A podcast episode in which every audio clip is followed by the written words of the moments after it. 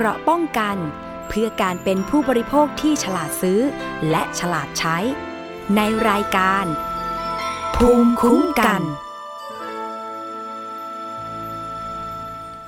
สวัสดีครับ ยินดีต้อนรับคุณผู้ฟังทุกท่านนะครับ เข้าสู่รายการภูมิคุ้มกัน รายการเพื่อผู้บริโภคนะครับ วันนี้ประจำวันศุกร์ที่ 24 มิถุนายน พุทธศักราช 2565 พบกับผมครับประพาสเลิศวิไลดำเนินรายการนะครับ คุณผู้ฟังครับสามารถติดตามรับฟังนะครับ ดาวน์โหลดรายการของเราได้หลากหลายช่องทางนะครับ ที่เว็บไซต์ไปที่ www.thaipbspodcast.com ครับ ทางแอปพลิเคชันก็มีนะครับ โหลดมาติดตั้งได้เลยนะครับ แอปพลิเคชัน Thai PBS Podcast ส่วนท่านไหนที่ถนัดนะครับ เล่น Facebook บ่อยๆ นะครับ ไปที่เพจ Facebook ก็ได้ครับ Thai PBS Podcast รวมถึงติดตามทางสถานีวิทยุ ที่ดาวน์โหลดรายการของเราไปร่วมออกอากาศนะครับ คุณผู้ฟังครับ ช่วง สัปดาห์ที่ผ่านมาครับ โอ้โห เป็นเรื่องราวใหญ่โตนะครับ เป็นกระแสในหลายสื่อหลายสำนักนะครับ รวมถึงไทย PBS นี่ก็มีการติดตามกันหลายทีมเลยนะครับ เกี่ยวกับปัญหาการขายคูปองนะครับของร้านอาหารญี่ปุ่น ชื่อว่าดารุมะซูชินะครับ ก็มีการนำเสนอไปก่อนหน้านี้พี่ปีมาพิคณาก็เคยเอามาเล่าในรายการภูมิคุ้มกันเหมือนกันเมื่อวันพุธที่ผ่านมา ล่าสุดนี้มีความคืบหน้าครับ คือตำรวจนะครับ กองบังคับการปราบปรามการกระทำความผิดเกี่ยวกับการคุ้มครองผู้บริโภคหรือปคบครับ เขาคุมตัวนายเมธาชลิงสุขครับ เจ้าของบริษัทดารุมะซูชิ ไปยื่นฝากขังต่อศาลอาญาครับ โดยใช้ระบบ video conference นะครับดำเนินการให้ศาลเนี่ยสั่งขังครับเป็นผัดแรกนะครับอีก 12 วัน โดยท้ายคำร้องฝากขังพนักงานสอบสวนขอคัดค้านการประกันตัวด้วยครับคุณผู้ฟัง เนื่องจากคดีนี้เป็นคดีที่มีผู้เสียหายจำนวนมาก มูลค่าความเสียหายสูง และหากอนุญาตประกันตัวไปเนี่ย เกรงว่าจะหลบหนีหรือไปยุ่งเหยิงกับพยานหลักฐาน นายเมธาตกเป็นผู้ต้องหาตามหมายจับข้อหาร่วมกันช่อโกงประชาชน และผิดพรบคอมพิวเตอร์ครับ จากการขายคูปองบุฟเฟ่อาหารญี่ปุ่นนะครับที่มีการประชาสัมพันธ์เมนูหลักคือปลาแซลมอนซาชิมินะครับทานได้แบบไม่อั้นเลยชั่วโมงครึ่งเนี่ยนะครับ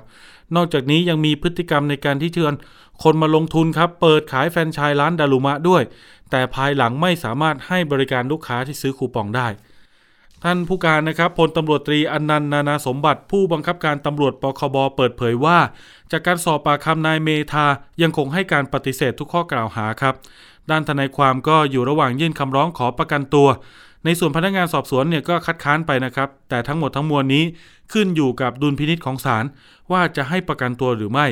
หากศาลไม่ให้ประกันตัวนะครับนายเมธาจะถูกส่งตัวไปเรือนจำเนื่องจากไม่ต้องการสอบสวนเพิ่มเติมแล้วนะครับตำรวจบอกว่าครบถ้วนแล้วนะครับ ที่เหลือก็อยู่ระหว่างการติดตามพยานหลักฐานเพิ่มเติม ในส่วนเรื่องคดีครับตำรวจยังคงตรวจสอบเส้นทางทางการเงินคิดว่านายเมธาเนี่ยได้ยักย้ายถ่ายเททรัพย์สินไปที่ใดหรือไม่ พื่อเข้าสู่กระบวนการยึดทรัพย์นำเงินมาคืนให้แก่ผู้เสียหาย คดีนี้นะครับคุณผู้ฟังผมตามมาตั้งแต่ช่วงวันหยุดเสาร์อาทิตย์นะครับยาวมาจนถึงวันทำการนะครับขณะนี้วันศุกร์แล้วนะฮะจากข้อมูลเนี่ยที่เราได้รับจากหลายฝ่ายเลยนะครับมีคนเดือดร้อนจำนวนมากนะครับทั้งคนที่ซื้อคูปอง คนที่ซื้อคูปองไปเยอะๆแล้วเอาไปขายต่อ คนที่เป็นผู้ซื้อแฟรนไชส์ นะครับพนักงานร้านนะครับรวมถึงซัพพลายเออร์หรือคู่ค้านะครับโดนทุกกลุ่มนะครับเดือดร้อนกันไปหมดเลยนะครับในส่วนของนายเมธาเนี่ยเขาปฏิเสธข้อกล่าวหาก็จริง แต่มีข้อมูลว่าเงินเนี่ยนะครับเหลืออยู่ในบัญชีเขาเนี่ยประมาณ 7 0 0 0 0 0 บาท จากมูลค่าความเสียหายนะครับประเมินกันขั้นต้นเนี่ยต่ำๆเนี่ยประมาณ 30-50 ล้าน บางการคาดการบอกว่าเพอๆจะทะลุร้อยล้านด้วยซ้ำนะครับ ตรงนี้ต้องติดตามนะครับ คุณผู้ฟังว่า ในที่สุดแล้วการตรวจสอบเส้นทางทางการเงิน จะมีข้อเท็จจริงที่ได้จากการตรวจสอบนั้นยังไงบ้าง เพราะว่าข้อหาที่เขาโดนนะครับ อันนี้เล่าให้ฟังกันก็คือช่อโกงประชาชน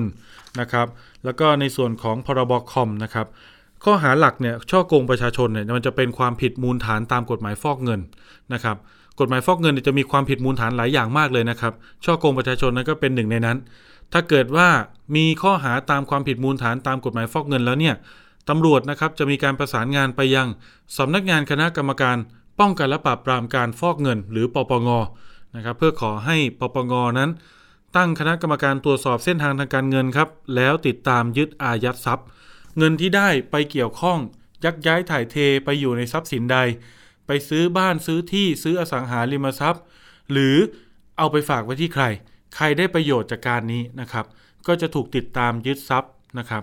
ถ้ารู้เห็นแล้วยังซุกซ่อนช่วยกันอีกนะครับ ก็อาจจะมีข้อหาทางอาญาด้วยนะครับ เดี๋ยวต้องติดตามดูครับคุณผู้ฟังว่า ทรัพย์ที่ติดตามเนี่ยจะกลับมาได้มากน้อยขนาดไหน เบื้องต้นเมธาเขาบอกว่ามีเงินเหลืออยู่ 7 0 0 0 0 0บาทในบัญชีนะครับ ดูซิว่าความเสียหายระดับหลายระดับหลาย 10 ล้านเนี่ยนะครับปปงจะติดตามมาได้คืนมากน้อยเพียงใดนะครับ ต้องติดตาม ในส่วนของทางคดีก็กองบัญชาการตำรวจสอบสวนกลางนะครับ มอบหมายให้ทางกองบังคับการปคบนะครับการตำรวจคุ้มครองผู้บริโภคนะครับพูดง่ายๆอย่างนี้แล้วกันนะครับเป็นผู้รับผิดชอบสำนวนการสอบสวน แล้วก็มีการดำเนินการสอบปากคำหลายปากแล้วนะครับ ผู้เสียหายทั้งในกลุ่มผู้ซื้อคูปอง ผู้ซื้อแฟนชส์นะครับ ในส่วนของพนักงานร้านผู้เกี่ยวข้องต่างๆ ในข่าวที่เกิดขึ้นมันเป็นข่าวในเชิงลบ ส่งผลกระทบทำให้หลายคนเดือดร้อนคุณผู้ฟัง แต่สิ่งที่ผมได้จากการติดตามข้อมูลติดตามข่าวเรื่องนี้มานำเสนอนะครับ ผมเล่าให้ฟังหลังไม่อย่างนี้ว่า มันเจอความมีน้ำใจของอพี่ๆหรือวงการร้านอาหารญี่ปุ่นนะครับ ตรงนี้ก็ต้องขอชื่นชมนะครับที่มีหลายร้านเลยนะครับ ออกมาประกาศเลยครับว่า ลูกค้าท่านไหนที่ซื้อคูปองดารุมะซูชิไปแล้ว แล้วร้านปิดแล้วเนี่ยไปใช้คูปองไม่ได้นะครับ บางร้านถึงขั้นว่าเอาคูปองนั้นมาเป็นส่วนลดร้านผมก็ได้นะครับ อย่างน้อยก็ช่วยช่วยกันเยียวยาช่วยเหลือกันไปนะครับ บางร้านลดให้ร้อยหนึ่งบางร้านบอกว่าเอาคูปองมาแสดงเดี๋ยวผมให้เมนูพิเศษสักจาน 2 จานอย่าง 2 อย่างนะครับ ก็ช่วยกันไป บางร้านถึงขั้นประกาศเลยครับ บอกว่าพนักงานเนี่ย ของดารุมะซูชินะครับ ที่ตกงานกระทันหัน ไม่มีที่ทำงานแล้วอาจจะไม่ได้เงินชดเชย การจ้างงานด้วยนะ การเลิกจ้างเนี่ยนะครับ เพราะการจ้างนั้นเนี่ยมันไม่ได้มีเอ่อไม่มีไม่มีสัญญา ไม่มีหลักฐานการจ้างงานที่เป็นไปตามกิจจลักษณะที่กฎหมายแรงงานเขากำหนดนะครับไอ้ตรงนั้นว่ากันไปกระทรวงแรงงานเขาดูอยู่ แต่ระยะเร่งด่วนเนี่ยทำยังไงที่จะมีงานทำมีรายได้ พี่ๆร้านอาหารญี่ปุ่น ร้านอาหารต่างๆ มาประกาศเลยครับบอกพนักงานร้านดารุมะซูชิ คนไหนอยากไม่อยากมีงานทำมาสมัครที่ร้านเขาได้เลยนะครับ อย่างร้านของบางโตนะครับ หรือที่หลายท่านรู้จักว่าพี่โตซิลิฟูนั่นแหละนะครับ อดีตศิลปินนักร้องนะครับ ที่เปิดร้านเนื้อนะครับ ร้านอาหารเมนูเกี่ยวกับเนื้อเนี่ยนะครับ ก็ประกาศเลยนะ บอกว่ามาสมัครที่ร้านเขาได้เลยนะครับ ยินดีที่จะรับเข้าทำงาน แล้วรับเยอะด้วยนะครับ ไม่ใช่แค่คนสองคนนะครับ คุณผู้ฟังรับเยอะเลยนะครับ อีกร้านหนึ่งอย่างร้านอาหารญี่ปุ่น ร้านซูชิอย่างเงี้ยนะครับ ก็รู้จักกันดี ผมไม่เอ่ยชื่อแล้วกันนะครับ ก็มีการประกาศเหมือนกันนะครับว่า เออ พร้อมที่จะรับพนักงานของดารุมะซูชิที่ตกงานมาทำงานที่ร้านนะครับ มาสมัครได้เลย ตรงนี้ก็ถือว่าเป็นการช่วยเหลือเกื้อกูลกันนะครับ ในวงการร้านอาหารในธุรธุรกิจการให้บริการที่ เห็นพี่ๆน้องๆนะครับในวงการเดือดร้อนนะครับ ก็ช่วยเหลือกันก็ถือว่าเป็นน้ำใจนะครับ เป็นเอกลักษณ์อย่างหนึ่งเลยของพี่น้องคนไทยเราเนี่ยแหละครับ เห็นคนเดือดร้อนก็ต้องช่วยกันนะครับ ในส่วนของคดีก็ว่ากันไป อีกประเด็นครับคุณผู้ฟังวันนี้เป็นประเด็นใหญ่เลยนะครับ ผมตามมาเมื่อวานนี้นะครับ เกี่ยวกับเรื่องการเบิกเงินครับ ประกันภัยโควิด -19 โอ้โห หลายบริษัทนะครับ เจ๊งไปล้มไปนะครับ แต่คนที่เป็นเจ้าหนี้คนที่เป็นผู้เอาประกันภัยนั้นยังไม่ได้เงิน เมื่อวานนี้นะครับมีการร้องขอให้ทางกองทุนประกันวินาศภัยนะครับ ออกมาเร่งรัดการจ่ายเงินหน่อย โดยทางกองทุนนะครับก็มีการประกาศนะครับว่าใครที่เป็นลูกค้าของอาคาเนและไทยประกันภัยเนี่ยนะครับแล้วมีเคลมมียอดหนี้ที่บริษัทค้างอยู่เนี่ย ให้รีบไปยื่นเอกสารต่อกองทุนประกันวินาศภัยหรือกปวนะครับ เพราะเขาจะปิดรับคำทวงหนี้จากเจ้าหนี้แล้วนะครับ รวมถึงผู้เอาประกันภัยเนี่ยในวันที่ 15 กรกฎาคมที่จะถึงนี้ ขณะที่ผู้เอาประกันภัยของบริษัทที่เลิกกิจการไปก่อนหน้านี้ คือเอเชียและเดอะวันประกันภัยเนี่ยก็ออกมาร้องเรียนนะครับ ขอให้กปวครับช่วยเร่งรัดการจ่ายเงินหน่อยนะครับ เพราะยื่นเอกสารนานแล้ว นานกว่า 6 เดือนแล้วนะครับ ตอนนี้ยังมีหลายคนเลยครับ เยอะเลยแหละเกินครึ่งครับ คุณผู้ฟังที่ยังไม่ได้รับเงิน เดี๋ยวไปฟังสกู๊ปข่าวตัวนี้ก่อนแล้วเดี๋ยวกลับมาคุยรายละเอียดกันนะครับ บัตรประจำตัวจิตอาสากู้ภัย เป็นสิ่งของที่หญิงคนนี้พกติดตัวไว้ดูต่างหน้าลูกชายที่เสียชีวิตจากโควิด -19 เธอเล่าอย่างภาคภูมิใจที่ลูกชายได้ทำหน้าที่จิตอาสาคอยช่วยเหลือผู้อื่น โดยเฉพาะช่วงการระบาดของโควิด -19 ที่ลูกชายได้ไปช่วยส่งข้าวส่งน้ำรับส่งผู้ติดเชื้อในพื้นที่อำเภอสามโคกจังหวัดปทุมธานี แต่พลาดพลั้งติดโควิดสายพันธุ์เดลต้า อาการหนักจนต้องเข้า ICU และเสียชีวิตเมื่อวันที่ 11 สิงหาคมปีที่แล้วก่อนจะถึงวันแม่เพียงหนึ่งวัน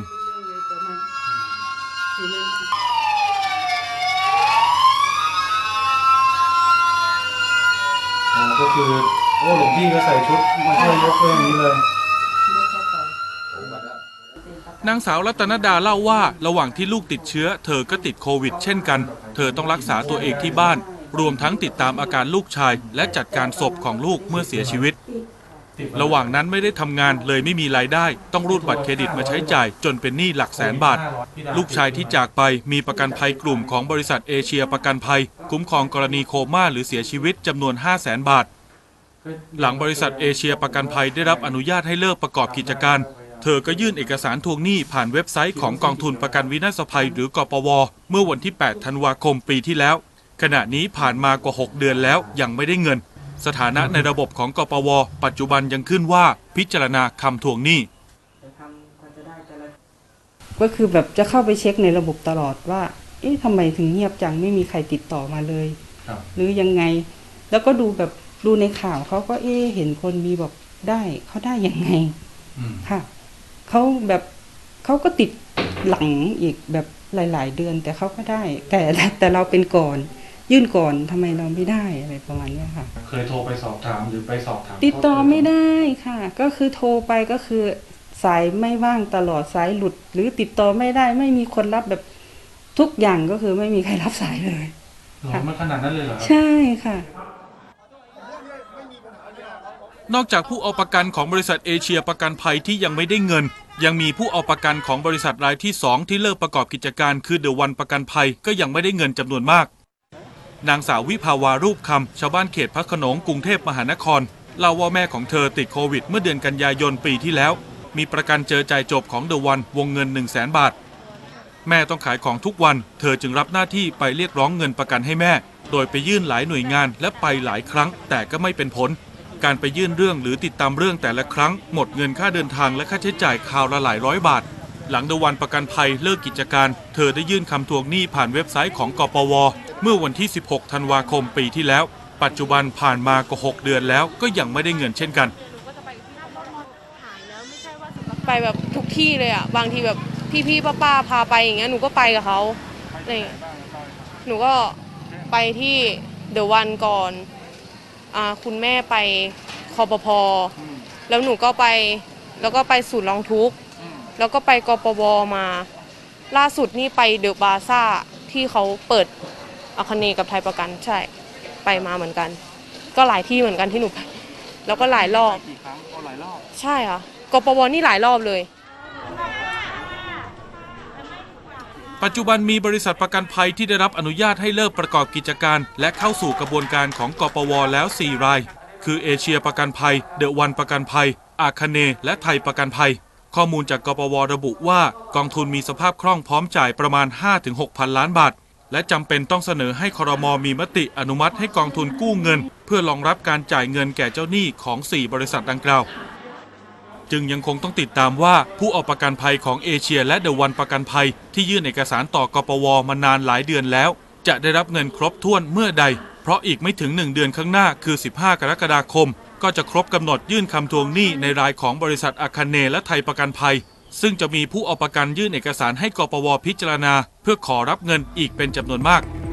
ประพาสเลิศวิไลไทย PBS รายงานที่มาของการนำเสนอข่าวนี้นะครับ ในครั้งนี้ผมได้รับโจทย์ก็คือว่า วันที่ 15 กรกฎาเนี่ยจะเป็นวันครบกำหนดการยื่นเอกสารทวงหนี้ในรายของอาคาเนและไทยประกันภัย เดี๋ยวจะมีคนยื่นเข้ามาเป็นหลักหมื่นหลักแสนราย คนจะมาเข้าแถวต่อคิวรอรับเงินจากกองทุนประกันวินาศภัย หรือกปวเนี่ยอีกเยอะเลยนะครับคำถามที่เกิดขึ้นคือ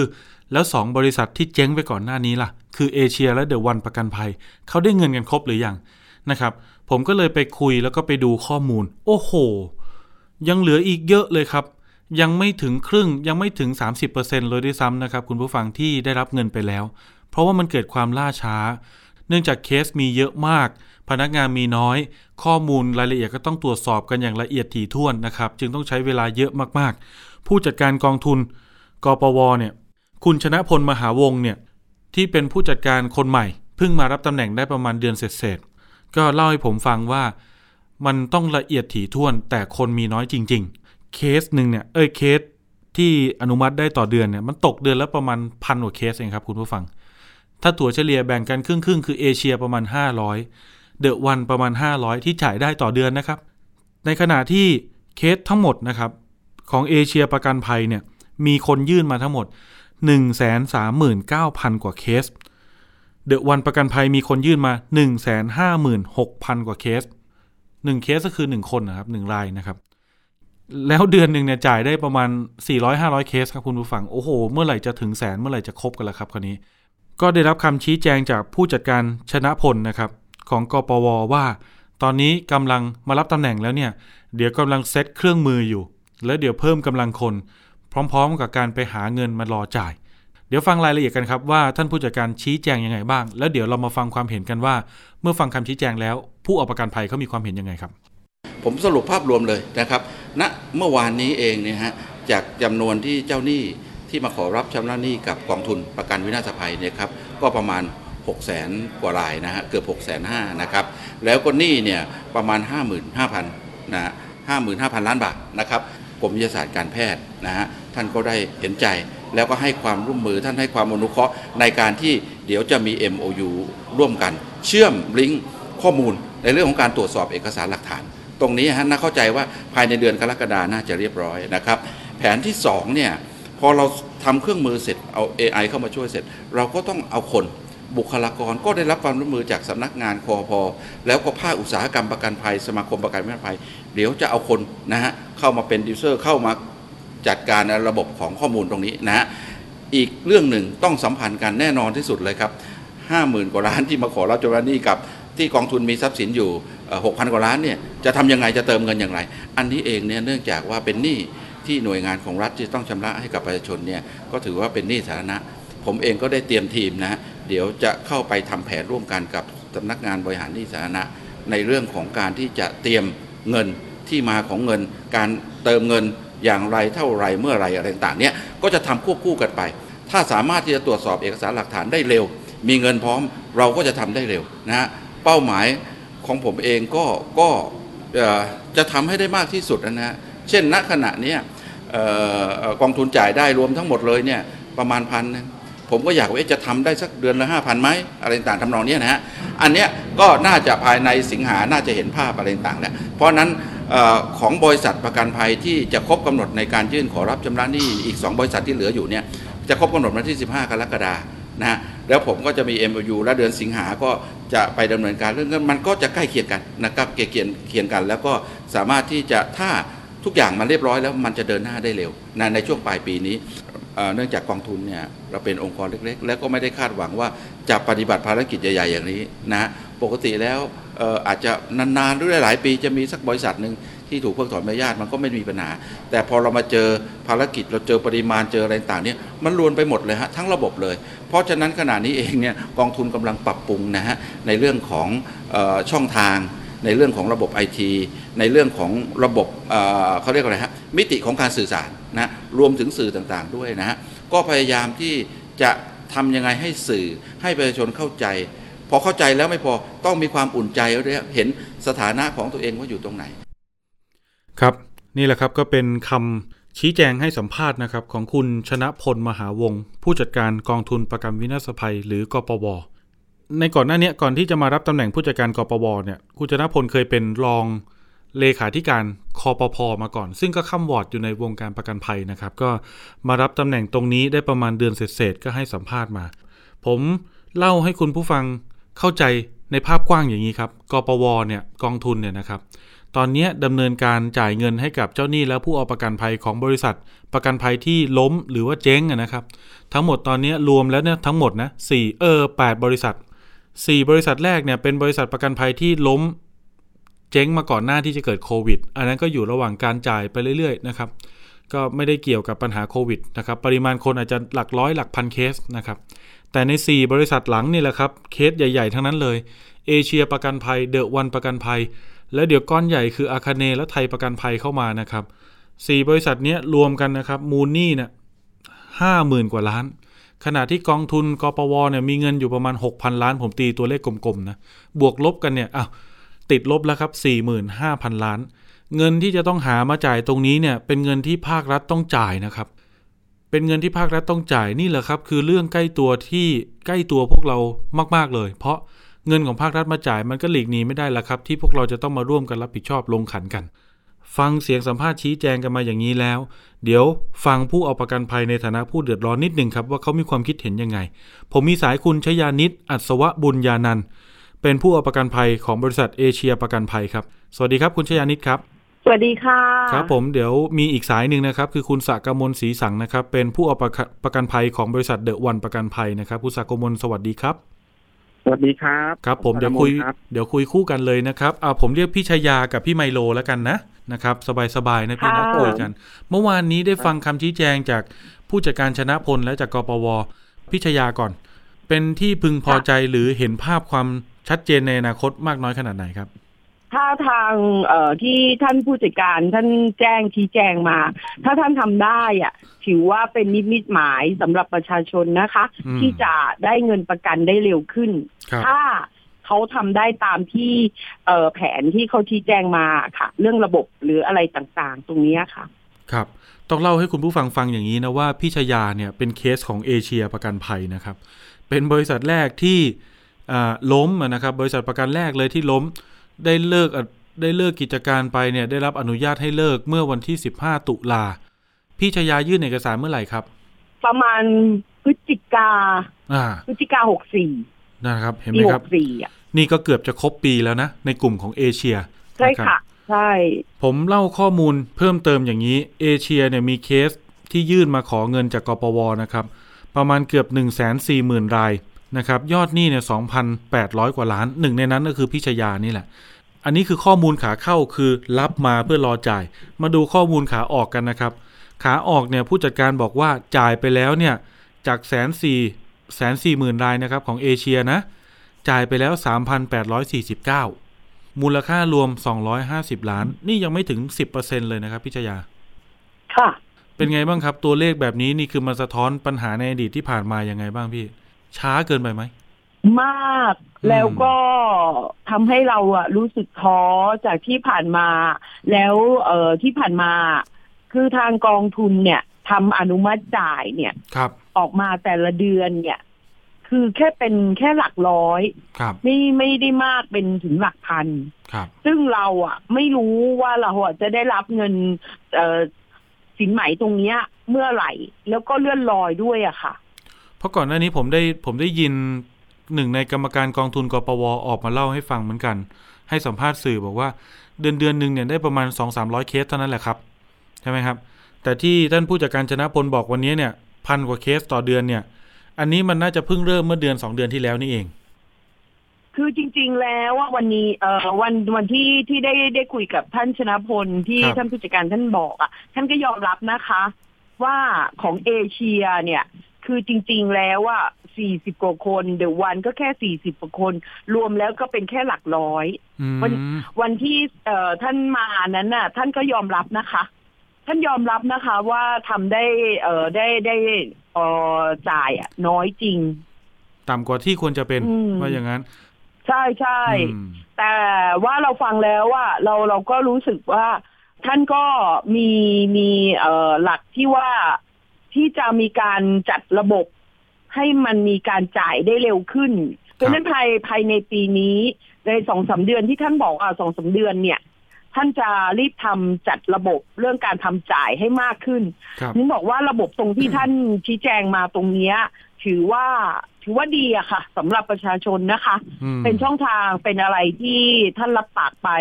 แต่ว่าเราต้องมาดูอีกสองสามเดือนข้างหน้าว่ามันเป็นตามที่ท่านได้เอ่อให้ข้อมูลเราไหมอะค่ะ ท่านบอกที่ว่าเป้าหมายในการทำงานของท่าน มาที่ของพี่ไมโลบ้างเคสเดอะวันเนี่ยมีผู้ยื่นมา 1 5 6 0 0 0 เคส จ่ายไปแล้วเนี่ย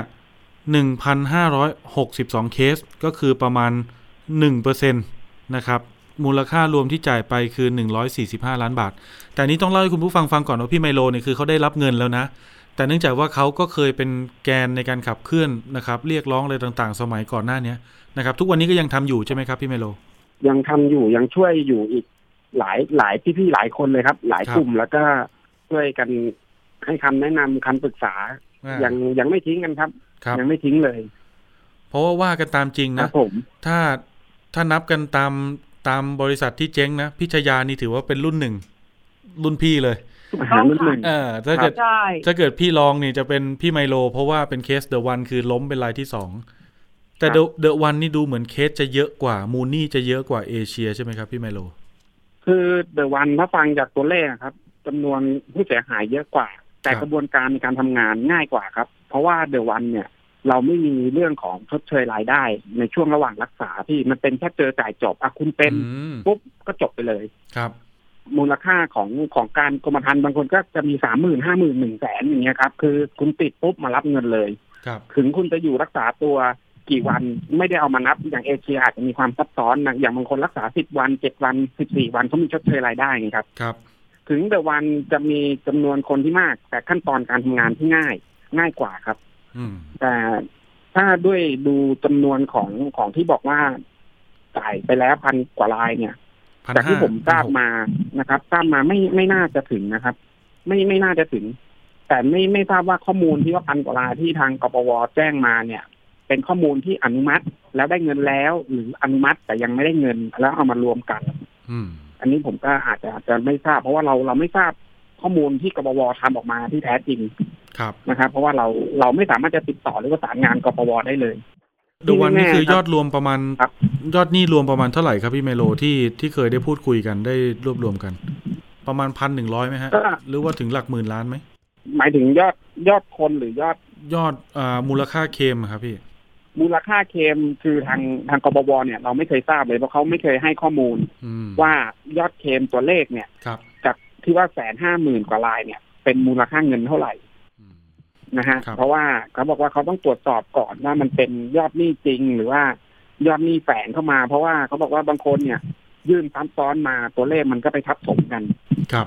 อ่า อย่างบางคนมีการยื่นช่องทางทางอิเล็กทรอนิกส์หรือว่าออนไลน์เนี่ยครับพ อครั้งแรกคิดว่าตัวเองยื่นไม่ผ่านก็ลงทะเบียนใหม่ยื่นใหม่ยื่นใหม่บางคนมีถึงสิบรายการนี่ครับ แต่ก็คือเป็นคนคนเดียวอ่านึกออกใช่ไหมคนเดียวใช่เลขกรมธรรม์เดียวยื่นแต่ซ้ำไปทำในกระบวนการถึงสิบครั้ง อย่างยอดหนี้เขาแสนหนึ่งพอทำสิบครั้ง มันก็ไปโชว์ยอดที่กปวว่าเป็นล้านหนึ่งอืมครับ อ่า อย่างเงี้ยฮะ คือปัญหาเนี้ยผมเคยได้ฟังมา แต่ก็ไม่รู้ว่ากปวเนี่ยเขาจะแก้ปัญหายังไง แต่ผมคิดว่า ถ้ามันเป็นระบบออนไลน์เนี่ยพอเราคีย์เลขบัตรประชาชนลงไปเนี่ย มันก็ต้องเหลือเพียงหนึ่งเดียวเท่านั้นแหละมันครับไม่น่าจะยากครับ เมื่อวานนี้นะคครัรับบผมคุณผู้ฟังพี่ไมโลและพี่ชายาเนี่ยคือได้มาร่วมรายการสถานีประชาชนที่ไทย PBS แล้วก็ได้มาเจอกับคุณชนะพลคือผู้จัดการกปว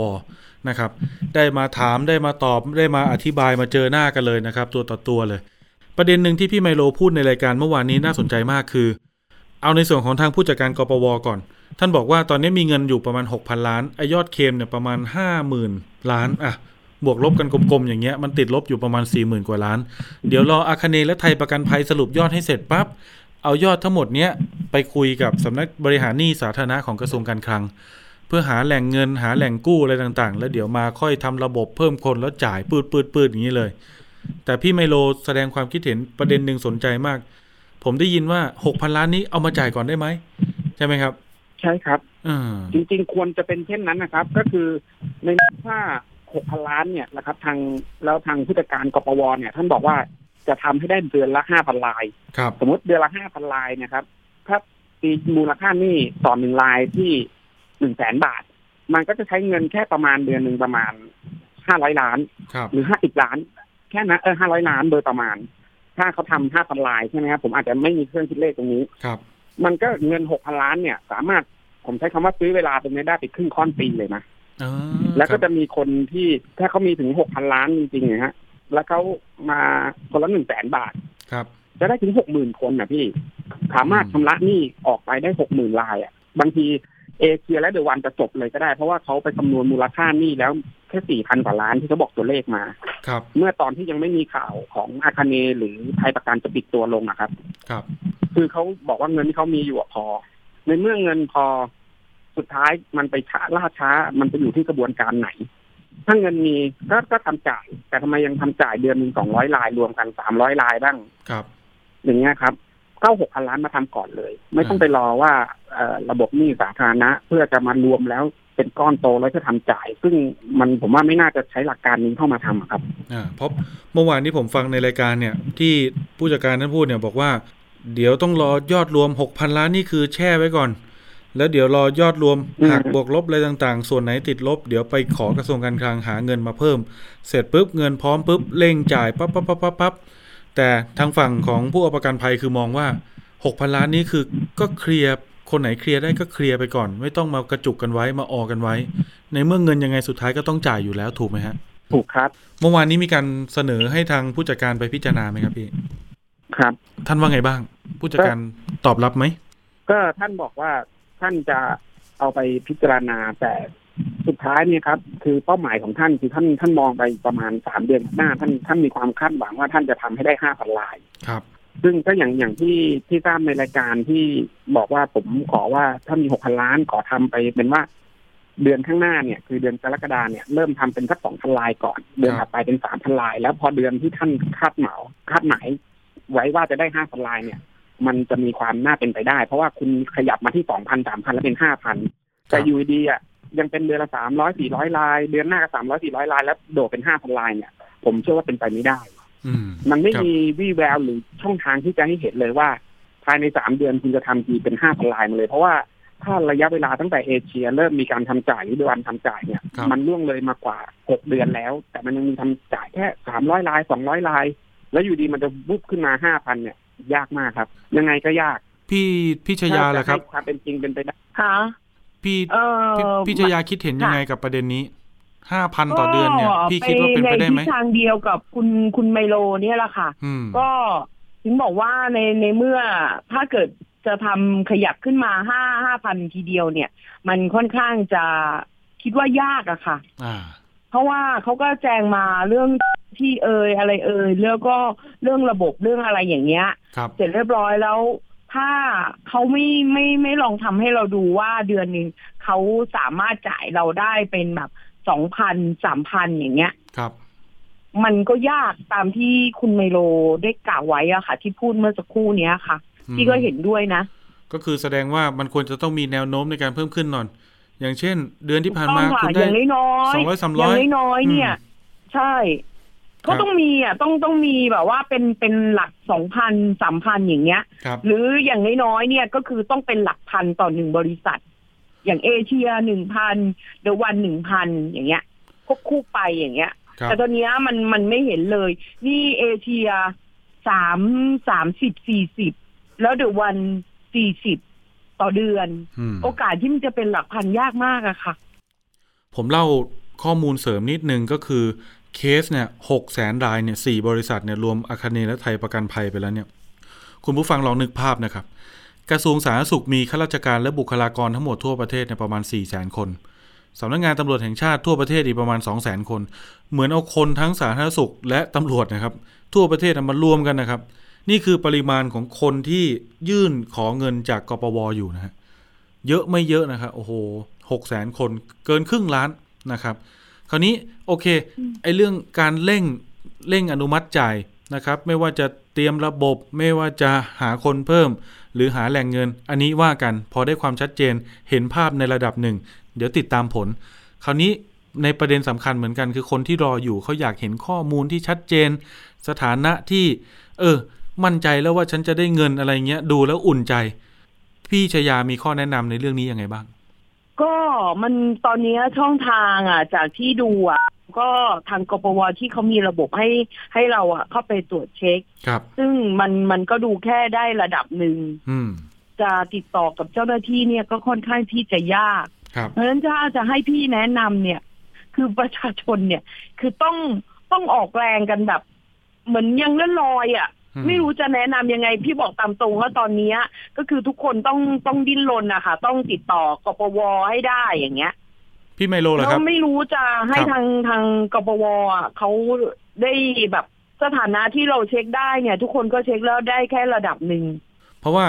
ผู้จัดการบอกแล้ว เดี๋ยวกำลังแก้ไข พี่เมโลคิดว่ามันควรจะต้องเป็นยังไงไอ้ระบบที่เราจะ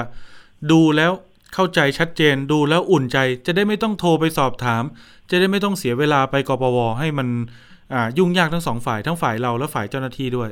เสนอหน่อยครับพี่เมโล ก็คือตอนตอนเนี้ยครับ ถ้าถ้าเป็นไปได้นะฮะอืมในระบบเนี่ย ผมผมมองที่ตอนนี้เรามีสื่อออนไลน์เนี่ยมันค่อนข้างง่ายครับนะครับ หรือใครเข้าไม่ได้ก็วานให้ลูกหลานเข้าไปดูให้ ในระบบเนี่ย ผมเคยเห็นว่าอย่างพอใครยื่น เนี่ยมันจะขึ้นโชว์ว่าคำทวงหนี้ พอสถานะถัดไปคือพิจารณาใช่พอต่อไปเนี่ยมันคืออนุมัติจ่ายไอ้ช่วงพิจารณาเนี่ยแหละ มันทำให้ทุกคนเนี่ยคลุมเครือ ว่าพิจารณาแล้วอะมันอยู่ในขั้นตอนพิจารณาแล้ว แล้วฉันน่ะจะได้เงินเมื่อไหร่จะได้อนุมัติเมื่อไหร่สุดท้ายเนี่ยก็มาบอกว่าเอกสารไม่ครบ คือการพิจารณาเนี่ยของเจ้าหน้าที่คือพิจารณาเอาเอาเอกสารคุณมาดู มาดูแล้วคุณขาดอะไร มันไม่มีความละเอียดในขั้นตอนนี้ไงถ้าในช่วง ของพิจารณาเนี่ยที่มันโชว์อยู่ในระบบเนี่ยครับ น่าจะมีปีกย่อยออกมาว่า สมมุติว่าอะสมมุติว่าในกอได้รับพิจารณาแล้ว เอกสารคุณครบอะเขาจะได้รอเลยว่าเออไม่ต้องทำอะไรแล้ว ฉันไม่ต้องวิ่งหาไม่ต้องไปแบบว่า อุ่นใจต้องกังวลกระวายใจครัรบอแค่ว่าอนุมัติเออมันก็จบ ส่วนใครที่ในขออยู่ในขั้นตอนพิจารณา แล้วก็เข้าไปดูปุ๊บเฮ้ยขาดใบรับรองแพทย์ตัวจริงครับหรือขาดผลตรวจตัวจริง เขาจะได้เอาเฉพาะตรงนั้นรีบหาวิธีทำการยื่น หรือติดต่อเข้าไปในคอปพที่ใกล้ที่สุดหรือส่งมาที่กปวครับหรือไหว้วานคนที่อยู่ใกล้สามารถช่วยได้ แล้วมันก็พอเขากปวรับไปปุ๊บก็ไปอัปเดตระบบให้เขาสักหน่อยว่าเอ้ยพิจารณาของคุณเอกสารครบแล้วเขาก็จะได้เออเราไปอยู่ในขั้นตอนอนุมัติแล้ว อีกขั้นหนึ่งแล้วเขาจะได้ไม่ต้องาแบบเว้ยแล้วพิจารณาแล้วเป็นยังไงทำไม มันไม่ผ่านขั้นตอนตรงนี้สักทีหรือบางคนเอกสารฉันก็ส่งครบแล้วนี่ แต่ทำไมมันค้างอยู่พิจารณาแล้ว แล้วพอคนที่ พิจารณาแต่เอกสารไม่ครบกับคนพิจารณาแล้วเอกสารครบพอมาคุยกันเนี่ย มันเกิดความสับสนแล้วก็เกิดอืมความกระวนกระวายใจ แล้วมันก็เกิดการรวมตัวกันขึ้นมาอีกครับ เนี่ยครับ คือถ้ากปวเนี่ยเพิ่มตรงนี้เข้าไปนะฮะให้ทุกคนเนี่ยได้เห็นสถานะของตัวเองด้วยความชัดเจนเนี่ยในขั้นตอนที่บอกว่าพิจารณาเนี่ยเขาพิจารณาแล้วคือเอกสารเขาครบแล้วใช่ไหมมเขารอแค่อนุมัติจ่าย ส่วนบางคนพิจารณาแล้ว แต่ยังขาดเอกสารบางตัวเนี่ยจะได้รีบไปยื่น มันจะได้ไม่ต้องมีการยื่นครับซ้อนยื่นไปยื่นมาจนบางคนส่งกันเจ็ดรอบสิบรอบก็มี แล้วที่สำคัญคือจะได้ไม่เนี่ยต้อง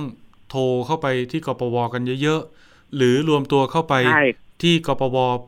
ซึ่งเจ้าหน้าที่ก็จะได้เอาเวลาตรงเนี้ยที่มาเจอเรามาตอบคำถามเราไปทำงาน process เคสให้เราด้วย ไปทำงานอย่างอื่นใช่เพราะเออเพราะว่าระบบ AI มันจะตอบด้วยตัวมันเอง มันจะตอบพออมพอใครมีเอกสารครบแล้ว ถ้าเจ้าหน้าที่คีย์ข้อมูลลงไปแล้วว่าอะคนนี้ครบใบรับรองแพทย์ตรงผลตรวจตรง คุณก็ไปรอแค่ลำดับคิวอนุมัติ เวลาระบบมันจัดระเบียบจะรันมา ทิ้งท้ายตรงนี้ในความเห็นผมนะ ผมผมก็เป็นผู้เอาประกันภัยเหมือนกัน ผมคิดว่าถึงจะเปิดเผยชื่อคนที่ยื่นเคลมยื่นทวงหนี้ไม่ได้ ขอเป็นลำดับแล้วกันว่าตอนนี้คุณพิจารณาถึงเลขคำขอที่เท่าไหร่แล้ว ให้เราเห็นสถานะว่าเอออ่ามัมันใกล้ชั้นหรือยังมันเลยชั้นไปหรือยังอะไรอย่างนี้ก็ยังดีนะพี่นะเสริมตรงนี้นิดหนึ่งมันก็จะใช่รู้ครับสถานการณ์เนาะอ่า อย่างอย่างเวลาคนที่ยังเออยังแบบ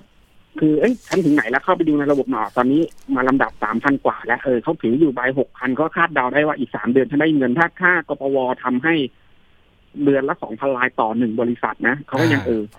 นับนับเดือนด้วยตัวเองได้ เขาจะได้ไม่ต้องเฮ้ยฉันยังไม่ได้เราจะได้เมื่อไหร่ เราไปรวมตัวกันอีกดีไหมมันก็ครับเกิดความวุ่นวายขึ้นมาอีกวุ่นวายได้ในที่นี้คือวุ่นวายใจของแต่ละคนน่ะได้ไอเดียแล้วก็ได้ทำไอให้เดียกปวเออทำงานไม่ได้อีกครับ วันนี้ขอบคุณเลยนะครับพี่ทั้งพี่ชยานิดแล้วก็พี่ไมโลนะครับ พี่พี่ศักดิ์มลนะครับ ทั้งเคสของเอเชียครับและเดด้อะวยควัวามนยินนะครับดีที่ครับมาแชร์ไอเดียกันโอ้นี่ผมผม ผมผมค่ะฟังนี่เดี๋ยวผมรวบรวมข้อมูลเดี๋ยวเดี๋ยวผมลองเสนอท่านผู้จัดการกปวดูว่า อันไหนพอทำได้บ้าง อันไหนทำได้เร็วทำได้ก่อนอะไรอย่างเงี้ยนะครับเผื่อว่าจะได้ปรับปรุงพัฒนาระบบ อย่างน้อยให้เรารู้สถานการณ์ตัวเองนะพี่นะนะครับโอ้เวลาหมดแล้วครับค่ะยังไงเดี๋ยวขออนุญาตเอาไว้สัมภาษณ์กันรอบหน้าอีกทีนะพี่นะติดตามความคืบหน้านะครับ ทั้งสองท่านด้วยความยินได้ดีคค่ะรับโอ้ขอบคุณครับ สวัสดีครับท่านครับครับค่ะสวัสดีค่ะครับ คุณผู้ฟังครับช่วงถัดไปครับช่วงคิดก่อนเชื่อกับดรแก้วกังสดานอัมภัยนักพิษวิทยา และคุณชนาทิพย์ไผ่พงศ์วันนี้มาในชื่อตอนกัญชากับงานวิจัย ความเกี่ยวข้องกับอุบัติเหตุจราจรครับ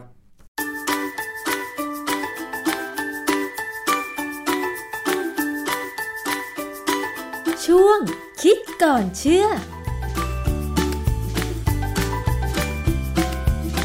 พบกันในช่วงคิดก่อนเชื่อกับดรแก้วกังสดานนภัย นักพิษวิทยากับดิฉันชนาทิพไพรพงศ์นะคะ วันนี้เรามาคุยเกี่ยวกับเรื่องของงานวิจัยกัญชากันอีกสักครั้งหนึ่งค่ะคุณผู้ฟัง ถ้าสามารถตรวจวัดแอลกอฮอล์ในเลือด เพื่อป้องกัน การเมาแล้วไปขับ เสี่ยงต่อการเกิดอุบัติเหตุได้ เมื่อปลดล็อกกัญชา มีการใช้กัญชาทั้งในอาหาร แล้วก็ใช้น้ำมันในการรักษาโรค แต่ว่ามันมีบางคนเหมือนกันที่ก็อาจจะตีความกฎหมายแอบไปใช้กัญชาแบบสันทนาการ ซึ่งมันก็สามารถทำให้เมาได้เหมือนกัน เช่น สูบกัญชาแล้วเมาใช่ไหมคะคุณผู้ฟัง แต่ทีนี้เมากัญชากับเมาเหล้า มันเมาเหมือนกัน แต่ว่ามันจะสามารถวัดค่าปริมาณสารที่ทำให้เมาในเลือด ได้หรือไม่อย่างไร ต้องมาคุยถึงงานวิจัยค่ะ อาจารย์คะ เมาเหล้าเมาแอลกอฮอล์กับเมากัญชามันก็คือเมาเหมือนกัน แต่ว่าตัวสารที่ทำให้เมา มันแตกต่างกันแล้วก็มันวัดในเลือดได้ยังไงคะอาจารย์ สารที่ทำให้เกิดปัญหาเนี่ยมันจะต้องไปยุ่งกับสมอง เพราะสมองเนี่ยเป็นตัวควบคุมจิตสำนึกของเรา ให้เรามีสติสัมปชัญญะใช่ไหมอย่างแอลกอฮอล์เนี่ยมันก็จะเปลี่ยนไปเป็นอัลดีไฮด์แล้วก็ทำให้สมองเนี่ยเกิดปัญหา ส่วนกัญชาเนี่ยไม่ต้องมีอะไรเปลี่ยนเขามีสาร THC อยู่ ซึ่งเป็นสารที่จะมีตัวรับอยู่ทั้งในสมอง แล้วก็ตัวรับที่อยู่บางส่วนของร่างกายนะฮะมีทั้งประโยชน์ทั้งโทษตอนนี้ตัวกัญชาเนี่ยปัญหาที่เราพบก็คือคนที่สูบกัญชา ไม่ว่าจะสูบจากดอก หรือใบที่เป็นใบที่มี THC อยู่เนี่ย ผมรู้มาแต่เด็กๆนะพ่อแม่เล่าให้ฟังว่า คนพวกที่สูบกัญชาเนี่ยจะมีอาการเหมือนคนบ้า เห็นช้างเท่าหมู เห็นหมาก็วิ่งเข้ามาก็นึกว่าเสืออะไรเงี้ยคือตกใจตกใจง่ายเลยนะฮะเพราะฉะนั้นเรานึกถึงสภาพที่ว่าในช่วงที่ถ้ามีคนสูบกัญชาอยู่ในบ้านเขาได้ ซึ่งตำรวจจับไม่ได้ตอนนี้เนี่ยนะแล้วเกิดพอสูบเสร็จแล้วเริ่มออกฤทธิ์แล้วเขาเกิดต้องขับรถเนี่ยเขาจะ เห็นอะไรแปลกๆไหมเวลาขับรถนะก็เคยมีอยู่ครั้งหนึ่งดูทีวี พวกสายเขียวคนหนึ่งเขาออกมาพูดบอกว่า ไม่เคยมีประวัติว่าคนสูบกัญชาก่อให้เกิดอุบัติเหตุทางถนนรถชนกันเนี่ยนะผมฟังแล้วผมไม่เชื่อเลย ผมไม่เชื่อเด็ดขาด เพราะผมมีความรู้สึกว่าคนสูบกัญชาถ้าไปขับรถได้เรื่องแน่ แล้วมีหลายครั้งที่เกิดอุบัติเหตุแล้วคนขับไม่มีปัญหาปริมาณแอลกอฮอล์อยู่ในเลือด เพราะว่าไม่ได้ดื่มเหล้า เออ แต่บ้านเราเนี่ยไม่มีกระบวนการที่จะตรวจเลือดเพื่อหาสาร THC ในกัญชานะไม่มีการตรวจมันไม่มีเหตุผลนะเข้าใจว่าเขายังไม่ตรวจ ผมก็เลยพยายามหาข้อมูลจากต่างประเทศเนี่ยก็เออแล้วก็เจอข้อมูลหลายอย่างนะที่เขาบอกว่าอุบัติเหตุบางครั้งเนี่ย คนขับเนี่ยไม่ได้มีปัญหากับแอลกอฮอล์แต่ก็ก่อให้เกิดอุบัติเหตุได้ แล้วพอเขาตรวจเลือดเนี่ยเขาเจอกัญชา เจอสาร THC มันมีโครงการหนึ่งของสหภาพยุโรปนะ ชื่อ DRUID หรือ Driving Under the Influence of Drugs Alcohol and Medicines แปลง่ายๆก็คือการขับขี่ภายใต้อิทธิพลของยาแอลกอฮอล์และยาเสพติดเขามีรายงานบอกว่า มีผู้ขับขี่ประมาณ 50,000 คนจาก 13 ประเทศเนี่ยมี 1.32%เนี่ยใช้กัญชาเขาก็มีข้อมูลย่อยว่า ในช่วงสุดสัปดาห์เนี่ยอัตราของผู้ใช้กัญชาเนี่ยนะคือเขาตรวจจากเลือดเนี่ย เจอ THC เนี่ยนะก็บอกว่าอยู่ที่ 10 ถึง 12เปอร์เซ็นต์น่ากลัวนะ คนขับรถในช่วงสุดสัปดาห์เนี่ย10 ถึง 12เปอร์เซ็นต์เนี่ยมีกัญชาอยู่ในเลือดนะแล้วก็พบข้อมูลอีกว่า คนขับรถที่เกี่ยวข้องกับอุบัติเหตุทางรถยนต์เนี่ยพบว่าเสพกัญชาถึง 26 ถึง 27เปอร์เซ็นต์อาจารย์คะในงานวิจัยที่บอกว่าเก็บข้อมูลมาจาก 13 ประเทศนี่ มีประเทศอะไรบ้างแล้วประเทศเหล่านั้นเขาเปิดเสรีทางกัญชาไหมคะอาจารย์ ผมไม่ทันดูว่ามีประเทศอะไรบ้าง แต่ในยุโรปเนี่ยยังไม่มีเสรี แต่มีในเธอร์แลนด์เนี่ยที่เสรีได้นะฮะแต่มีบางประเทศเนี่ยในยุโรปเนี่ยเขาพอจะมีเสรี แต่ไม่ได้เสรีหมด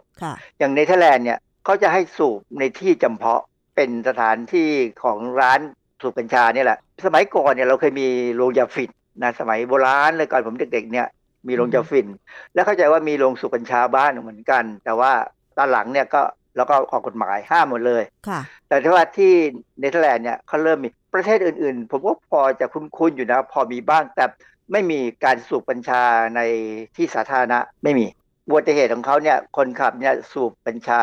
หนึ่งในสี่ส่วนคนที่อยู่ในอุบัติเหตุ คือคนที่นั่งด้วยเนี่ยและได้รับบาดเจ็บเนี่ยก็สูบระหว่าง 0.5 ถึง 7.6เปอร์เซ็นต์ใน 13 ประเทศ เพราะฉะนั้นก็คนขับสูบเยอะกว่าคนนั่งนะ มันก็อาจจะเป็นไปได้นะว่าคนขับนี่อาจต้องการความเพลิดเพลินมั้งอาจารย์คะงานวิจัยชิ้นนี้เขาตรวจวัดปริมาณสารกัญชาได้ยังไงคะก็เจาะเลือดดูเขาเจาะเลือด คือพอมีอุบัติเหตุเขาเจาะคือเจ้าหน้าที่ตำรวจจราจรมีเครื่องมือ ตรวจสารกัญชาในเลือดเลยเหรอคะอาจารย์ โครงการศึกษาของยุโรปนี่เป็นโครงการใหญ่นะค่ะเพราะฉะนั้นเนี่ยเขาสามารถจะเจาะได้คือก็เป็นการสุ่มอะนะสุ่มเจาะ หรือว่าอาจจะดูอาการของคนขับเนี่ยว่าไม่ปกติแหละค่ะอันนั้นเป็นงานระดับใหญ่ แต่งานวิจัยเลยที่เขาบอกว่ากัญชามีผลเนี่ยก็คือมีวารสารชื่อ Traffic Injury Prevention ก็คือการป้องกันการบาดเจ็บในการจราจรเนี่ยปี 2020 เนี่ยนะเขามีบทความหนึ่งแปลเป็นภาษาไทยว่าตอนนี้ยาเสพติดที่ผิดกฎหมาย พบได้บ่อยกว่าแอลกอฮอล์ ในหมู่ผู้ขับขี่และผู้ขับขี่ที่เกี่ยวข้องกับอุบัติเหตุเนี่ยในตอนใต้ของออสเตรเลียเนี่ยมีอะไรบ้างเนี่ยเขาก็ศึกษาดูปรากฏว่าเขารวบรวมข้อมูลสถิติการบาดเจ็บในท้องถนน ในเมืองอดิเลดประเทศออสเตรเลียเนี่ยนะตั้งแต่ปี 2014 ถึง 2017 เขาเปรียบเทียบกับฐานข้อมูลเก่าของปี 2008 ถึง 2010เขาพบว่าอัตราการตรวจพบแอลกอฮอล์ในเลือดเกินมาตรฐาน ในกลุ่มผู้ขับขี่รถยนต์และจักรยานยนต์เนี่ยนะ และเกิดอุบัติเหตุเนี่ยเริ่มลดลงนะพบเพียงร้อยละ11ในกลุ่มที่ขับรถยนต์ และร้อยละ5ในกลุ่มจักรยานยนต์ค่ะแต่ที่น่ากังวลคือพบว่าในเลือดของคนที่เกิดอุบัติเหตุเนี่ยมีสารต้องห้ามคือเมทแอมเฟตามีนหรือยาบ้า แล้วก็ THC ก็คือสารที่อยู่ในกัญชาเนี่ยเพิ่มขึ้นมากกว่าแอลกอฮอล์เกือบสองเท่าโอ้คือคนที่เมาเหล้าเนี่ยน้อยกว่าคนที่เมากัญชายาเสพติดกับ ยาบ้ามันทั้งกัญชาทั้งยาบ้าไปด้วยกันคือหลายหลายๆคนเนี่ยไม่ได้สูบกัญชาอย่างเดียวหรอกเขาไปสองอย่างสามอย่างอืมก็แสดงว่าตรงนี้มีข้อมูลงานวิจัยจริง ๆ แล้วที่ออสเตรเลียนะคะ อาจารย์ออสเตรเลียมีแน่ แล้วก็อันนี้ก็จะเป็นงานวิจัยในอเมริกา ในวารสาร American Journal of Public Health ปี 2021 มีบทความหนึ่งชื่อแนวโน้มการใช้กัญชา และความเสี่ยงที่ร่วมกับแอลกอฮอล์ ต่อการเสียชีวิตจากอุบัติเหตุทางรถยนต์ในสหรัฐอเมริการะหว่างปี 2000 ถึง 2018 เขาทำการประเมินการมีส่วนร่วมของกัญชาและแอลกอฮอล์ในการเสียชีวิตจากอุบัติเหตุทางรถยนต์ในสหรัฐอเมริกา โดยนักวิจัยเนี่ยได้ทำการวิเคราะห์ข้อมูลจากระบบรายงานการวิเคราะห์การเสียชีวิตตั้งแต่ปี 2000 ถึง 2018 เขาเลือกการเสียชีวิตที่คนขับ ได้รับการทดสอบว่าเป็นบวกมีสารคานาบินอยด์แล้วก็ อีกอันหนึงก็คือมีแอลกอฮอล์ด้วยค่ะคือบางคนมีทั้งสองอย่างอืมบางคนมีอย่างใดอย่างหนึ่ง ผลการวิจัยพบว่าอย่างนี้เขาพบว่าแนวโน้มการเสียชีวิตที่เกี่ยวข้องกับแอลกอฮอล์ยังคงทรงๆอยู่คือไม่เปลี่ยนแปลงค่ะนะช่วงเวลาสองปี 2000 ถึง 2018 คือ 18 ปีเนี่ยแต่เปอร์เซ็นต์ของการเสียชีวิตที่เกี่ยวข้องกับกัญชาเนี่ยในปี 2000 เนี่ยคือ 9% แต่พอปี 2018 เนี่ยกลายเป็น 21.5%โอ้จาก 9 เป็น 21 อันนี้คือกัญชา ส่วนถ้าเป็นกัญชาและแอลกอฮอล์ด้วยกันเนี่ย ปี 2000 นี่มี 4.8%ค่ะปี 2018 เพิ่มเป็น 10.3%จากค่ะ4ไปเป็น 10ค่ะเพราะฉะนั้นแสดงว่าการใช้กัญชาเนี่ย คืออเมริกานี่เสรีบางรัฐ ก็เริ่มเพิ่มขึ้น เขาสรุปแล้วว่าตั้งแต่ปี 2000 ถึง 2018 เนี่ย เปอร์เซ็นต์ของการเสียชีวิตที่เกี่ยวข้องกับกัญชา และก็กัญชาร่วมกับแอลกอฮอล์เนี่ยเพิ่มเป็น2เท่า และพบในคนที่อายุต่ำกว่า 35 ปี ค่ะ อันนี้ก็เห็นได้ชัดว่าจริง ๆ แล้วอเมริกาเนี่ยเขามีการเปิดเสรีการใช้กัญชาบางรัฐก่อนไทย หลายปีทีเดียว แล้วเขาก็มีผลประจักษ์เป็นที่ชัดเจน ซึ่งถ้าเกิดไทยจะนำผลการวิจัยของอเมริกา มาใช้ว่ากัญชา มันมีผลต่อการทำให้เสี่ยงต่อการเกิดอุบัติเหตุได้จริง ๆ มันก็น่าจะอ้างอิงกันได้นะคะ อาจารย์ ความจริงเราควรจะเริ่มต้นตรวจเลือดคนที่สูบกัญชาเกิดอุบัติเหตุเนี่ยนะเขาเกิดอุบัติเหตุก่อนอือฮึว่าเขาสูบกัญชามาหรือเปล่าอืมเบียร์แอลกอฮอล์ไหมอือฮึคือบางทีมีทั้งสองอย่างไงอย่างที่อเมริกาเนี่ย กรณีมีสองอย่างเนี่ยมันมันน่ากลัวนะคนที่ชอบยาเสพติดเนี่ยนะยังไงเล่นเขาก็ขชอองบอะเป็นแบบค็อกเทล เออเขาเล่นเป็นค็อกเทลอะมีหลาย ๆ อย่างผสมกันเขามักจะไม่เดี่ยวอะ เพราะว่าอย่างข่าวการ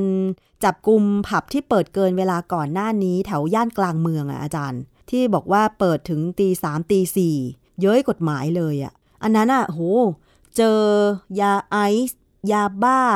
พวกที่เป็นสารเสพติดที่มีฤทธิ์รุนแรง เยอะมากเลยค่ะอาจารย์เราธรรมดาคือคนพวกนี้เขาเขาอาจจะมีความทุกข์อยู่ในใจ และต้องการหลุดพ้น แล้วก็บางคนอาจจะเป็นคนที่อยากลอง คือผมก็ไม่เข้าใจนะว่าคนหลายคนเนี่ยทำไมชอบลองอะไรแปลกๆ คืออยากจะมีประสบการณ์ แต่สมัยตั้งแต่ผมเป็นวัยรุ่นเนี่ยผมไม่เคยคิดจะลองเพราะผมรู้ว่า ถ้าเราหลุดไปจากโลกของความจริงเนี่ยนะอาจจะมีอันตรายเกิดขึ้น ผมเป็นคนที่กลัว ก็เลยไม่ยอมเล่นอะไรของพวกนี้ ไม่ยอมทำอะไรพวกนี้ ก็เลยรอดพ้นมาตลอดไม่มีปัญหาอาจารย์เมื่ออเมริกาเขามีผลการวิจัยว่าผู้ที่ใช้กัญชา เสี่ยงต่อการทำให้เกิดอุบัติเหตุทางท้องถนนที่เพิ่มขึ้นแบบนี้เขามีการวิจัยอะไรต่อไหมอาจารย์ มีบทความหนึ่งน่าสนใจเป็นงานวิจัยของชาวเยอรมันนะ มีบทความในวารสารชื่อ Frontier in Psychiatry ก็เกี่ยวกับจิตวิทยาเนี่ยนะเออบทความเนี่ยแปลภาษาไทยว่าการใช้กัญชาและอุบัติเหตุรถชนกัน เขาทำการทบทวนแบบเบต้าอนาลิซิสเป็นวิธีการทางทางสถิติแบบหนึ่ง เขาดูเอกสารงานวิจัยจำนวน 470 เรื่องที่ตีพิมพ์เกี่ยวกับเรื่องกัญชากับอุบัติเหตุเนี่ยนะภายในรอบ 10 ปีที่ผ่านมาเนี่ยเพื่อจะวิเคราะห์เขาพบว่ามีความเสี่ยงเพิ่มขึ้นเล็กน้อย แต่มีนัยสำคัญทางสถิติ ที่จะเกิดอุบัติเหตุบนถนน หลังมีการใช้ผลิตภัณฑ์กัญชาเสร็จไปไม่นานหมายความว่าบางคนเนี่ยสูบกัญชาเสร็จใช่ไหมก็ขึ้นรถหลังพวงมาลัยก็ขับรถออกไป เราก็รู้ว่าคนบางคนที่ขับรถบรรทุกเนี่ย เขาเครียดใช่ไหมเขาอาจจะดื่มกาแฟก็โอเค ไม่มีปัญหาอะไรกาแฟก็ทำงั้นสูบบุหรี่ก็อย่างนั้นงั้นอยู่ แต่บางคนก็เริ่มใช้ยาบ้าเพื่อให้ทนใช่ไหมให้ไม่ไม่ง่วง หรือตอนนี้กัญชาหาไม่ยาก กัญชาหาไม่ยากก็อาจจะสูบกัญชา โอกาสที่เกิดปัญหาก็เกิดขึ้น การศึกษาบางชิ้นที่นักวิจัยทางเยอรมันเข้าไปดูเนี่ยเขาบอกว่ามันเห็นความสำคัญที่มีนัยสำคัญมากเลย เกี่ยวกับความเข้มข้นของ THC ในเลือดที่สูงขึ้น กับความเสี่ยงกับการเกิดการชนกันของรถ ยังไงคะอาจารย์ หมายความว่ายิ่งสาร THC มีปริมาณเข้มข้นสูงขึ้น ก็ยิ่งทำให้เกิดอุบัติเหตุได้ง่ายขึ้นเหรอคะอาจารย์ ถูกต้องเป็นอย่างนั้นและที่สำคัญคือกัญชานี่เป็นยาเสพติดใครจะว่าไม่เสพติด เพราะว่ามันมีความต้องการที่จะต้องเพิ่มขึ้นเรื่อยๆ เหมือนกัญชา เหมือนฝิ่นเหมือนเหล้าเหมือนกาแฟ ของพวกเนี้ยต้องได้อยากได้เพิ่มขึ้นเรื่อยๆ ยกเว้นคนที่คุมอยู่คุมใจอยู่อันนี้จะไม่มีปัญหานะ อย่างกรณีของการเอากัญชาเอาน้ำมันกัญชามาใช้เป็นยาเนี่ย เราใช้ประเดี๋ยวเดียวแล้วเราก็เลิกไม่ถึงกับติดยกเว้นคนที่มีปัญหาแบบเรื้อรังเนี่ยอาจจะต้องใช้ก็จะต้องเสี่ยงการติด ก็แม้กระทั่งอย่างมอร์ฟีนเนี่ยมอร์ฟีนที่ได้มาจากฝิ่นเนี่ยถ้าใครก็ตามที่เป็นโรคที่ต้องใช้มอร์ฟีนนานๆเนี่ยก็จะติด แต่พอติดแล้วเนี่ยหมอก็จะหาทางที่จะบำบัดด้วยการใช้ยาตัวอื่นมาช่วยเคยได้ยินเหมือนกันค่ะอาจารย์ว่าคนที่ผ่าตัดแล้วต้องออ มีความเจ็บปวดเนี่ยบางครั้งหมอก็ฉีดมอร์ฟีนเพื่อลดความเจ็บปวดนั้น แต่ว่าต้องอยู่ที่การควบคุมของหมอว่าจะให้มอร์ฟีนในปริมาณเท่าไหร่ด้วยนะคะอาจารย์ คือโอกาสติดเนี่ยมันจะค่อยๆเป็นค่อยๆไป มันไม่ได้เป็นทันทีทันใดนะ แต่ว่าอย่างคนสูบฝิ่นเนี่ยเขาสูบหลายครั้งสูบสูบนานก็เลยติดมาก แต่มอร์ฟีนเนี่ยจะมีเหมือนกันอย่างอย่างคนบางคนอย่างพวกทหารอเมริกันที่ไปสงครามเวียดนามเนี่ยบางคนก็ติด เพราะว่า บาดเจ็บบ่อยก็ต้องฉีดบอร์ฟินบ่อย สุดท้ายก็ติดยาเสพติด แต่ว่ากัญชานี่แหละค่ะอาจารย์ที่ทางกระทรวงสาธารณสุขบอกว่า จะแจกเครื่องที่จะสามารถตรวจวัดปริมาณสาร THC ในสารสกัดน้ำมันกัญชาเพื่อให้ประชาชนได้นำไปใช้ว่า มีความเข้มข้นถึง 0.2%หรือเปล่าอย่างเงี้ยค่ะอาจารย์ ตรงนี้มันจะสามารถช่วยได้ไหมผมเพิ่งอ่านเรื่องพวกนี้อยู่กำลังเตรียมว่าจะว่าสักวันหนึ่งจะคุยเรื่องนี้ นะฮะว่ามันมีปัญหาอะไรไงบ้าง หรือว่ามีข้อมูลยังไงบ้าง คือจริงๆเนี่ยสิ่งที่เขาทำเนี่ยเขาตรวจหาปริมาณ THC ในผลิตภัณฑ์ที่จะมีการใช้ทางการแพทย์ว่าไม่ควรจะเกิน 0.2%เครื่องจะเป็นตัวบอกได้ แต่ไปใช้อย่างอื่นยังไม่ได้ ยังไม่มียังไม่ได้ไปไกลถึงอย่างนั้นค่ะตรวจในอาหารไม่ได้น้ำมันกัญชาเนี่ยเอามาตรวจคนเอามาตรวจการขับรถอะไรยังไม่ได้ ใช้อย่างนั้นไม่ได้ค่ะในในอเมริกาหรือในยุโรปเนี่ยมีเทสคิดที่เขาใช้ สำหรับตรวจ THC ในปัสสาวะ คือเขาให้เหตุผลว่าในของที่เขาโฆษณาขายนะเขาบอกว่าตรวจเพื่อจะไปสัมภาษณ์งานอย่างเงี้ยใช่ไหมเพราะเดี๋ยวนี้เนี่ย ถ้าไปสัมภาษณ์งานเนี่ยเขาตรวจเลยว่าสูบกัญชามาป่ะเพราะนั้นเขาจะต้องรู้ว่ากัญชาเนี่ยอยู่กี่วัน กัญชานี่ค้างอยู่ในเลือดหลายวันนะเพราะนั้นค้างอยู่ในเลือดแล้วก็ออกไปทางปัสสาวะค่ะ จริง ๆ แล้วถ้าตำรวจไทยจะเอาเครื่องตรวจเทสคิสที่ใช้ตรวจกับปัสสาวะเพื่อหาสาร TSC ในปัสสาวะแบบนี้ก็ได้สิคะอาจารย์ ได้แต่ใครจะจ่ายตังค์อะค่าตรวจมันหลายร้อยเหมือนกันนะ ผมเพิ่งดูราคาเนี่ย เฉลี่ยรู้สึกจะสามสี่ร้อยบาทต่อครั้งเงี้อ๋ยอเหรอ คือถ้าเราผลิตเยอะมันๆก็มันไม่น่าจะแพงมากนะอาจารย์ คือถ้าทำได้เองอะมันก็ไม่แพงหรอก แต่ว่าทำถึงจุดหนึ่งก็ต้องเข้าระบบการแบบธุรกิจเนี่ย มันก็จะต้องมีราคานู่นค่าราคานี่อยู่นะค่ะมันมันเป็นการตรวจคล้าย ๆ กับ ตรวจเทคเทสของการท้องอะไรเงี้ยนะอือฮึแต่ว่ามันต้องมีเทคนิคและมีการผลิตอะไรบางอย่าง ซึ่งสารชีวเคมีพวกเนี้ยก็ค่อนข้างจะทำยากพอสมควรค่ะแต่เราทำได้ ผมรู้ว่าเราทำได้ค่ะ ซึ่งจริง ๆ แล้วในเบื้องต้นอาจจะใช้ test kit ตรวจ THC ในปัสสาวะเอ่อในกรณีที่เกิดอุบัติเหตุก่อน ไม่ดีเหรอคะอาจารย์ว่าเป็นการเก็บสถิติไปด้วยว่า กรณีอุบัติเหตุเคสเนี้ยเกิดเพราะว่าเมาแล้วขับ เมาแอลกอฮอล์แล้วขับ หรือว่าเมากัญชาแล้วขับเงี้ยค่ะอาจารย์ น่าจะทำได้แต่เรายังไม่มีข้อบังคับอันนี้นะนะถ้าจะเริ่มจริงๆเนี่ยก็น่าจะเริ่มกับศพที่ตายจากอุบัติเหตุโดยเฉพาะอืมโดยเฉพาะคนขับรถเนี่ยตรวจค่ะดู เพราะว่าเราเอาปัสสาวะมาตรวจได้ค่ะไม่ยากหรอกแล้วก็ตรวจในเลือดด้วย แล้วก็ค่อยๆเก็บข้อมูลไป คือต้องมีข้อมูลที่เป็นหลักฐานที่ชัดเจนก่อน ว่าอุบัติเหตุนี้มาจากกัญชานะ จะได้มีการเริ่มไปมองดูว่าคนที่ยังขับรถได้อยู่ แล้วเกิดอุบัติเหตุเนี่ยมีสารกัญชาในปัสสาวะไหม โดยสรุปแล้วงานวิจัยเรื่องของกัญชาที่เกี่ยวข้องกับอุบัติเหตุ ในต่างประเทศ อย่างเช่นออสเตรเลียสหรัฐอเมริกา หรือเยอรมันเนี่ยก็สรุปออกมาแล้วว่า เมากัญชาก็มีความเสี่ยงทำให้เกิดอุบัติเหตุได้ เช่นเดียวกับเมาเครื่องดื่มแอลกอฮอล์เพราะฉะนั้นตรงนี้ทางการของไทยน่าจะเริ่มมองได้แล้วใช่ไหมคะอาจารย์คงมองอะฮะคงมองอยู่ เพียงแต่ว่าจะทำยังไงท่านเองให้มันให้มันไม่ไปขัดกับนโยบายกัญชาเสรีของเขา คงต้องมองอยู่แหละ เพราะว่ามันเป็นเรื่องที่เรากังวลมาตั้งเป็นปีเลยนะค่ะผมและกังวลเรื่องนี้มาเป็นปีแล้วล่ะ เพราะว่ามองเห็นอยู่แล้วว่าถ้าออกมาแบบนี้เมื่อไหร่เนี่ย เราอะขับรถไปเราอาจจะเจอคนที่ขับรถมาแล้วเมากัญชามาแล้วเปล่ายังไม่รู้เลยกลัวมากเลยตรงนี้ ใช่ค่ะ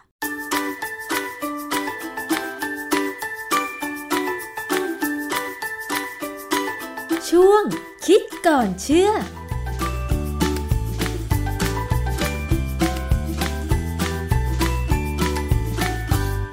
ครับคุณผู้ฟังครับทั้งหมดทั้งมวลนี้นะครับเกี่ยวกับเรื่องประกันภัยโควิด -19 เนี่ยไทย PBS เล่นมาตั้งแต่ช่วงแรก ๆ เลยที่เกิดปัญหาจนถึงขณะนี้ก็ยังนำเสนออย่างต่อเนื่อง และจะยังคงติดตามนะครับ จนกว่าปัญหาจะได้รับการแก้ไข และก็จะชัดเจนมากขึ้นกว่านี้นะครับ ลองติดตามดูนะครับ หลากหลายช่องทางรวมถึงรายการของเรานี่แหละครับ รายการภูมิคุ้มกัน รายการเพื่อผู้บริโภค วันนี้เวลาหมดลงแล้ว ขอบคุณทุกท่านที่ติดตามนะครับ ผมประพาสเลิศวิไลลาไปก่อนครับ สวัสดีครับ ติดตามรายการได้ที่ www.thaipbspodcast.com แอปพลิเคชัน Thai PBS Podcast หรือฟังผ่านแอปพลิเคชัน Podcast ของ iOS Google Podcast Android Podbean SoundCloud และ Spotify ติดตามความเคลื่อนไหวของรายการและแสดงความคิดเห็น โดยกดถูกใจที่ facebook.com/thaipbspodcast